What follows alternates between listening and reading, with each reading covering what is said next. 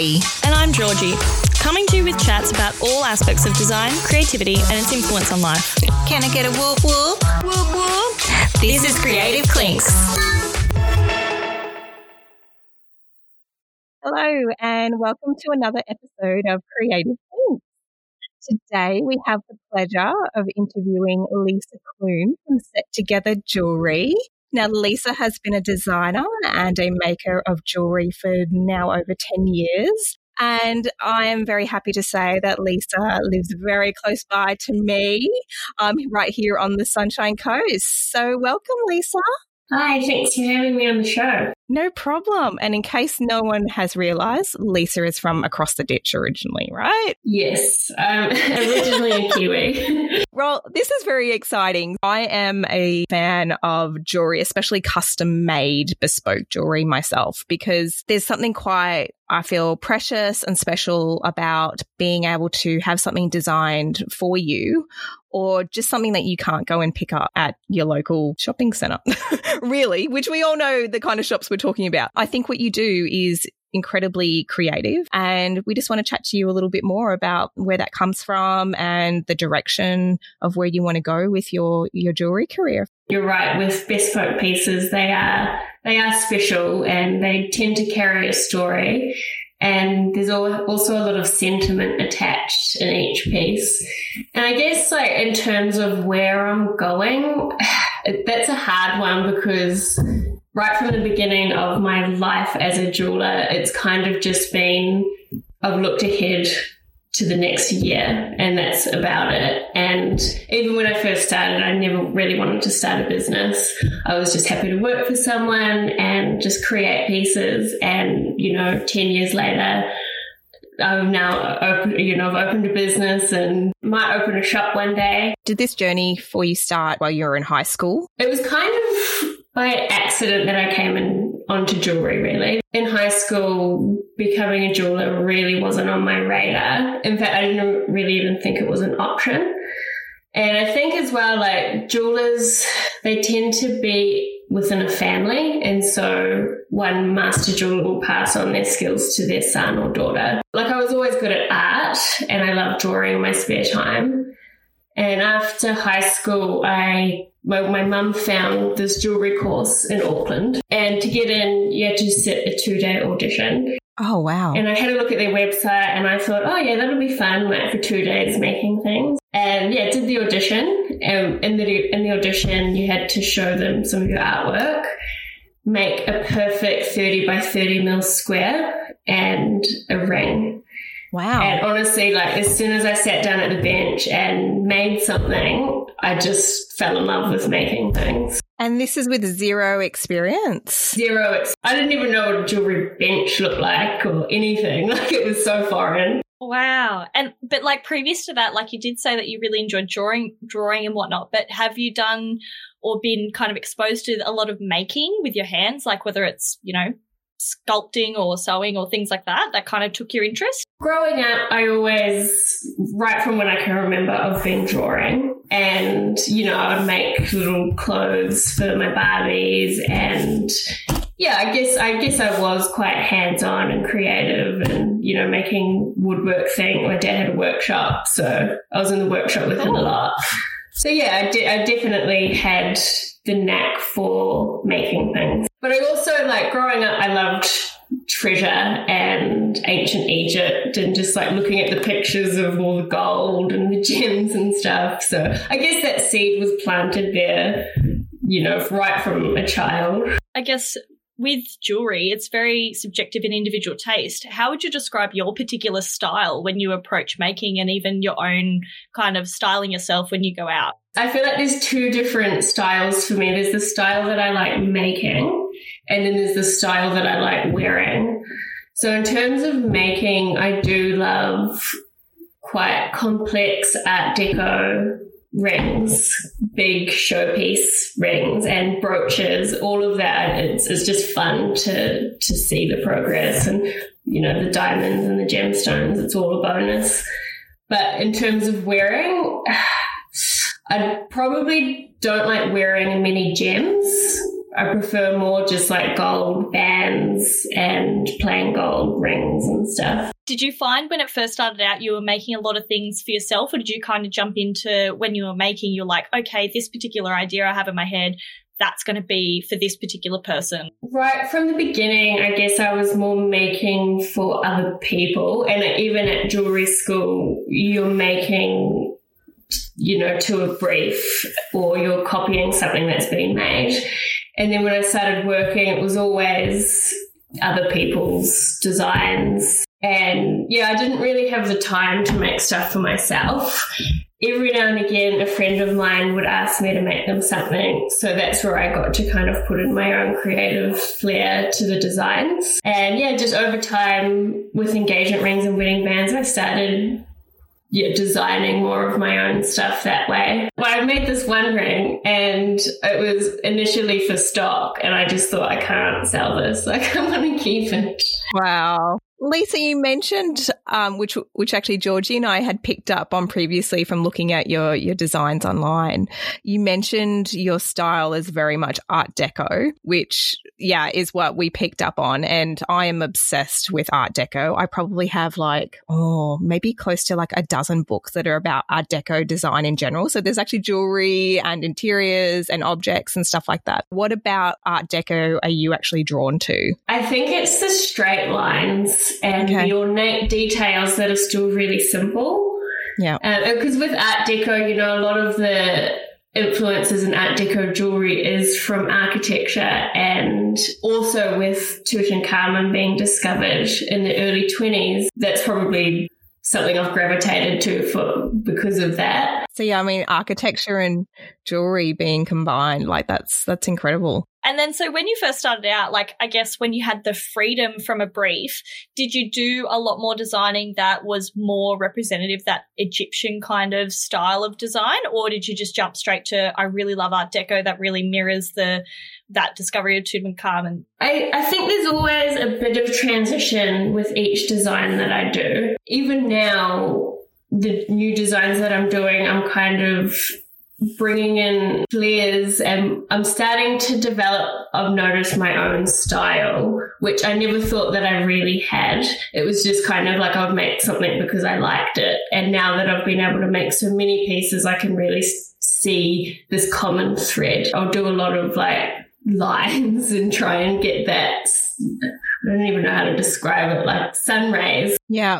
So when you're picking a gemstone, I believe you've studied gemology as well, which a lot of people may not really understand what that's about. Can you explain to people what it is about and it's not so simple as just picking a pretty coloured stone? Yeah, so gemology it's the scientific study of gemstones. So when you do the course, you learn what elements give each gem their colour, the optical properties. So some stones will disperse light more than others, which will make it more sparkly. So then you learn why certain stones are cut, ways to enhance, say, colour or sparkle or the weight.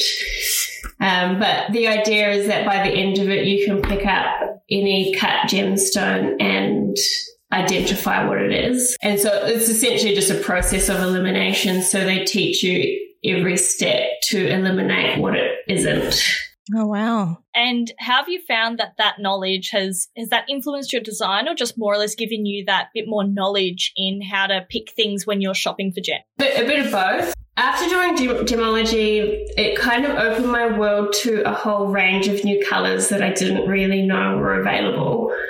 And, you know, some stones you aren't good in jewellery depending on how it's worn, because they might be too soft or too brittle, or, you know, some even fade in the sunlight. Now that I have like a larger range of colour to choose from, I can kind of picture what I want to make and say, for example, if I want to mimic a sunset or colours of a landscape, then I can think of, oh yeah, that's this type of tourmaline, or that's that stone, or, you know, and try and incorporate it into the design. And also, yeah, just different shades of stones that I wasn't really sure of or aware of, because in jewellery, I tended to mainly work with your standard diamonds, sapphire, blue sapphires, rubies and emeralds and the garnets and stuff. But, yeah, there's hundreds of stones out there. And how is it – did you find it difficult to be able to find –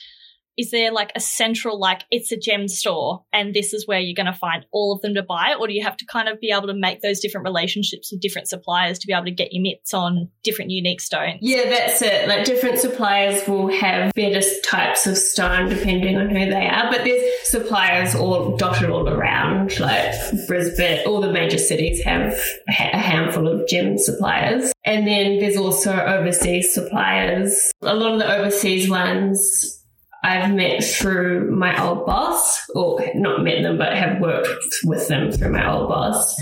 And also my partner and I travelled to Sri Lanka and met a few gem dealers there. So after gemology, I really wanted to go to, you know, where the gemstones are found to see the mines with my own eyes and just kind of see where that journey of that gemstone begins. So I really wanted to visit and see for myself that it was okay. And you're always proactively trying to source like that fair trade side of supplying of gems? Absolutely. I mean, to be honest, it's actually pretty good. There are some scare stories, but I do try and like go as close to the miners as possible. Generally, these little mines, like particularly in Sri Lanka, they're owned by families. Lisa, you were talking about the way you know, like choosing stones and that kind of thing. There's two parts to my question. The first one is there a stone that you actually want to use but haven't used yet? Yes. What is it? The first one that comes to my head is a demantoid garnet. Don't even know what that is.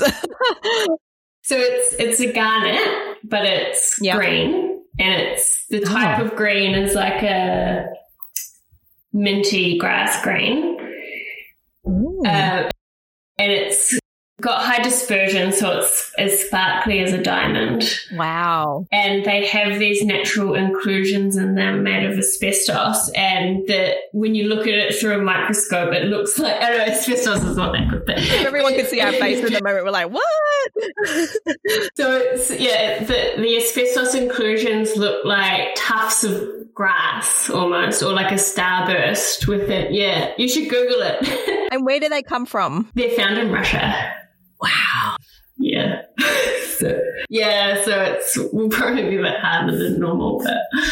And so are they very expensive? Is that part of the reason why you haven't used them yet? They are pretty expensive. Okay. And they're hard to find in large sizes. So they're generally only really like under a carat, which is about 6 mil round, just for... Yeah, right. Wow. Actually, I have a question for you that's probably irrelevant to anything we've really asked you.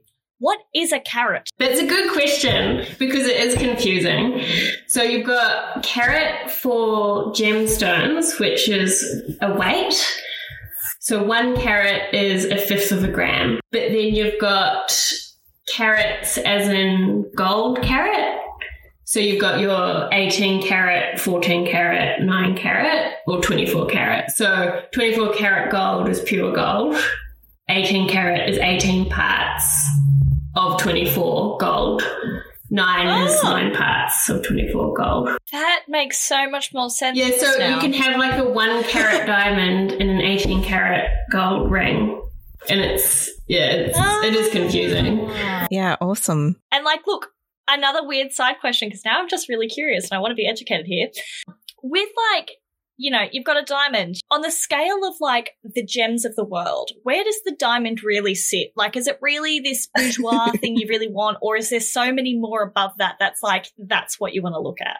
That's a hard one to answer because you do have, you know, with the value of something, you still have to take into account popularity and demand. And if something is, you know, it's like any brand. If something is sought after and people want it, then that's where the value lies. In terms of rarity, it's not that rare.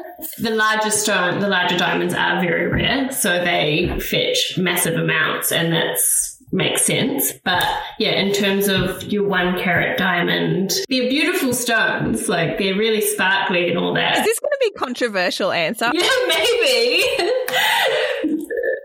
Maybe.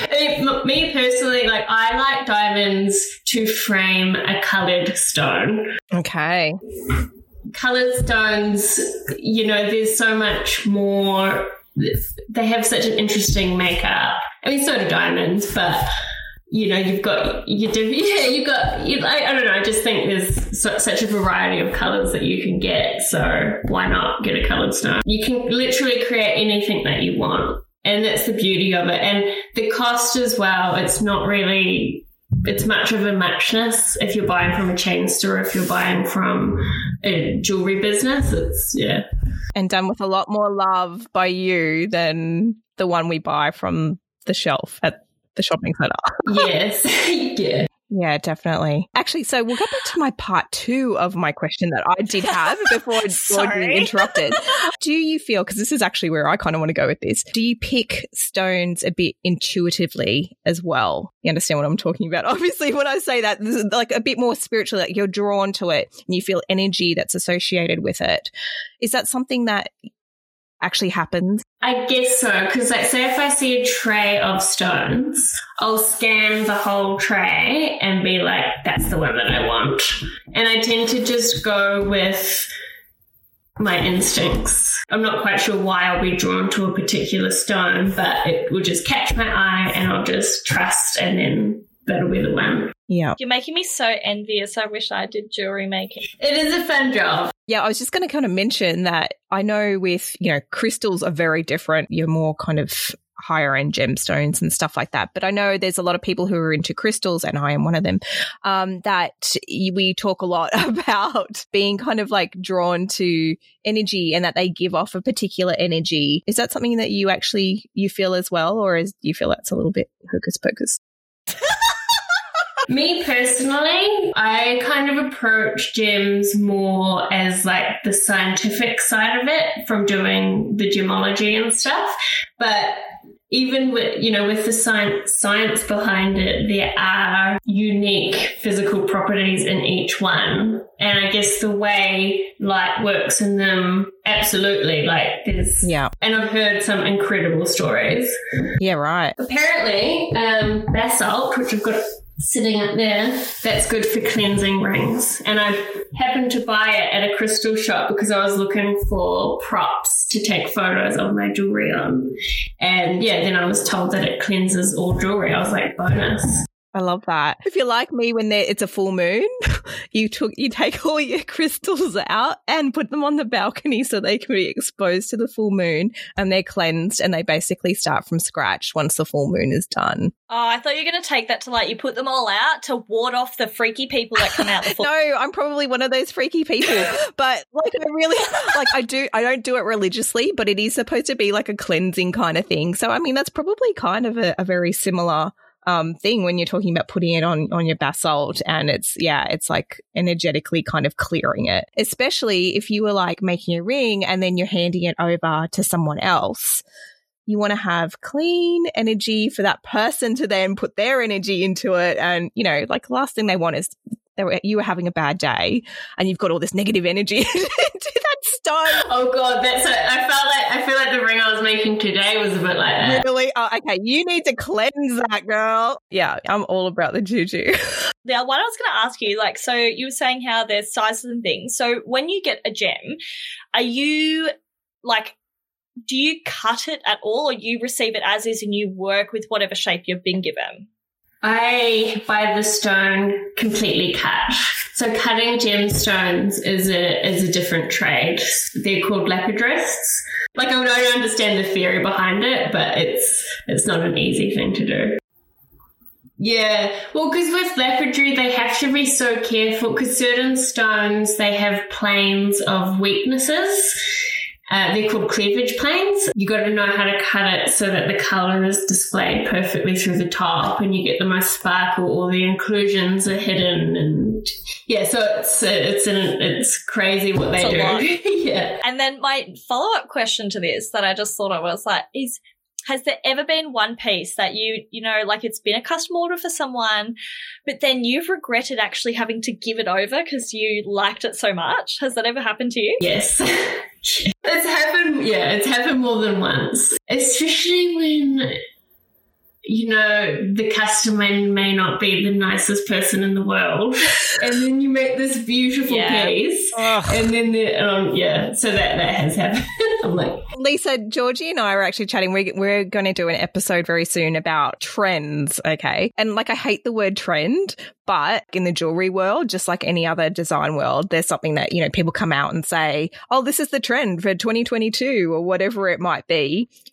Does that actually happen in your industry as well? Yes. So what are they saying is like trendy at the moment? Pretty much as soon as a famous person gets a ring, that ring will trickle down and you'll be making it. Okay. So I think, I don't know, maybe it was one of the Kardashians, they got an oval.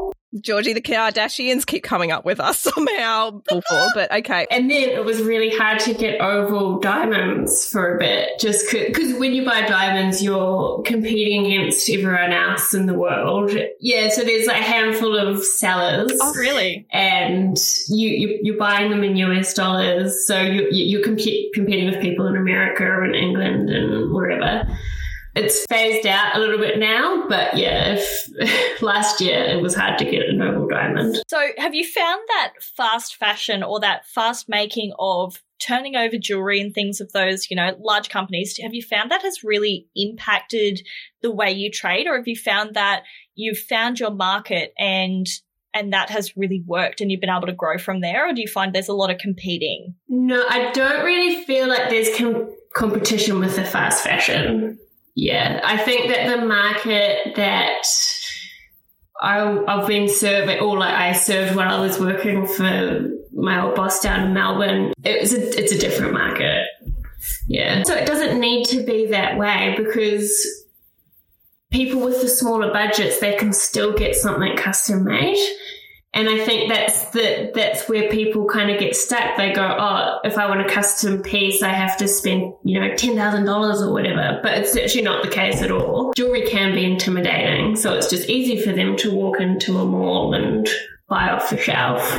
Mm. In regards to that, because that's actually something that would probably intimidate me, is that because like I'm a big-time Scrooge. Where would be, I guess, the starting benchmark for people to kind of understand where that accessibility for custom-made jewelry is? Yeah, you could probably start at about $2,000 for an engagement ring. That will get you a salt and pepper. And then maybe even around $5,000, that's probably the good happy medium. Level. Has there ever been a time when someone's come to you and I guess they've been very stuck in, you know, this is the design I want, and you've looked at it and thought there was a better way to do this? How do you – I'm sure it happens all the time. I mean, as designers, we all do that. But because something like jewelry is so personal, how do you deal with situations like that to try and maybe persuade them or tell them that there are other options that might be better suited to what they're trying to achieve? Yeah, that's a good question.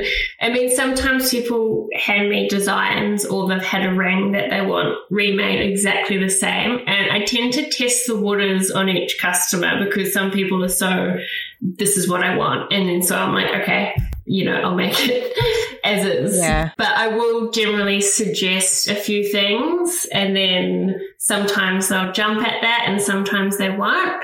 And then, yeah, I'll go from there. But it does depend customer to customer. I had someone that wanted a solitaire oval, and it was a big, big stone. It was a 2 carat.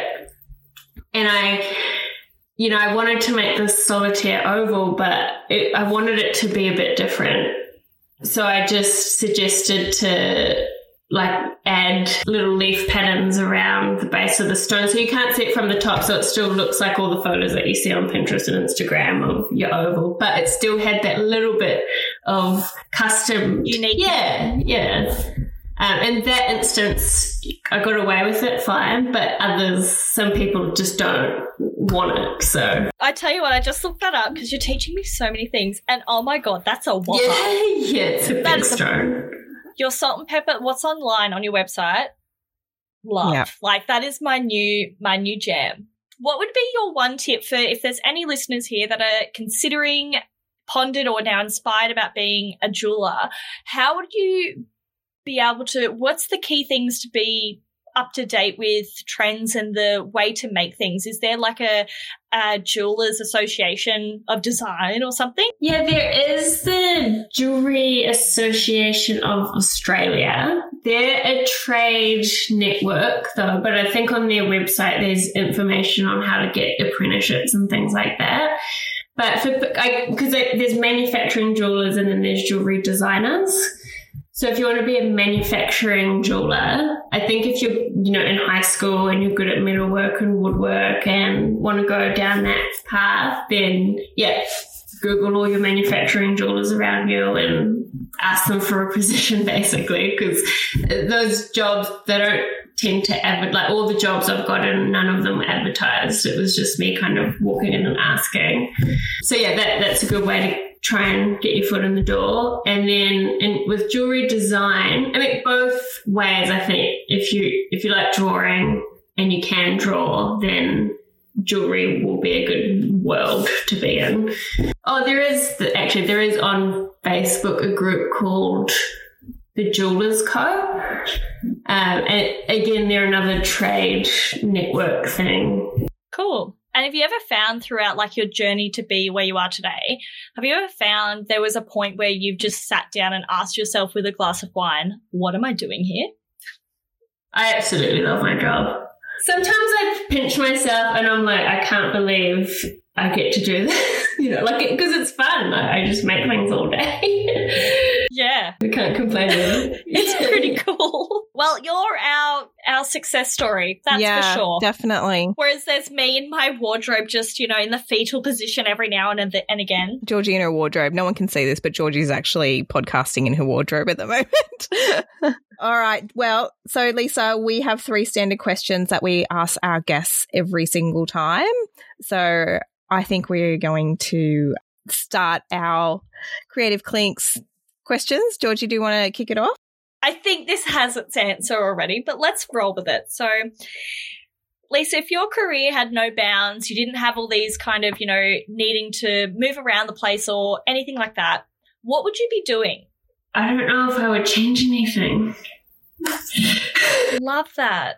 Success. I was actually thinking the other day what would be a cool job. It's still within the jewellery trade though. Yes, go for it. I thought it would be cool to, how when investors and stuff want to buy lots of property and they have a buyer's advocate, to do that except for jewellery and then like go to auction houses and just, essentially just buy jewellery with other people's money. Yeah, that's pretty cool. Love that. That would be a fun job. I think I'd do that for any job, actually. Just use someone else's money to just, buy anything. Yeah, and you go to buy an advocate. Yeah. Like, what's those big auction houses? I want to say Sotheby's. Is it Sotheby's? Yeah, Sotheby's. Yeah, cool. Okay, question 2. What advice would you give to your 15-year-old self? It would be... I was like an angsty teenager, so I would have been like, stop being so angsty. Angsty? What's angsty? Like, yeah, just like, I don't know, kind of just like hate the world. Yeah, like life is hard when it's actually not. Like, that kind of. Like I liked heavy metal and rock music. And you were a rock chick. Yeah. I love this. Oh, all right, last question, Georgie. All right. Okay, last question. What do you say to people who claim that they are not creative? I think everybody's creative. So I challenge anyone that thinks that they're not creative. I mean, you've got this standard... if you're into art and stuff, then that's creative. But there's also, it spills onto every single industry, I think. Yeah, people just need to look at what creativity is in a more creative way. How about that mind boggler? Yeah. That's awesome. Okay, well, I think we are pretty much done. Lisa, it has been so much fun having you with us. I hope you've had fun. No, I think I have. Thank you for having me on the show. You guys both eased my nerves. Aww. And Lisa, tell everyone where they can find you. You can find me on Instagram on Set Together Jewellery. I have to think about that for a bit. Oh my God, we have to think about ours every time. Go on. Yep. Yeah. And online it's www.settogether.com.au. Love that. And honestly, everyone, you're missing out if you don't check it out. And you're going to be sad when you see the salt and pepper and you can't. Everyone needs a salt and pepper ring. So get in line. So we have one final question for you. Can we get a whoop whoop? Whoop whoop! Woo! Yes! For now, we'll leave you with that and have a great week. Cheers!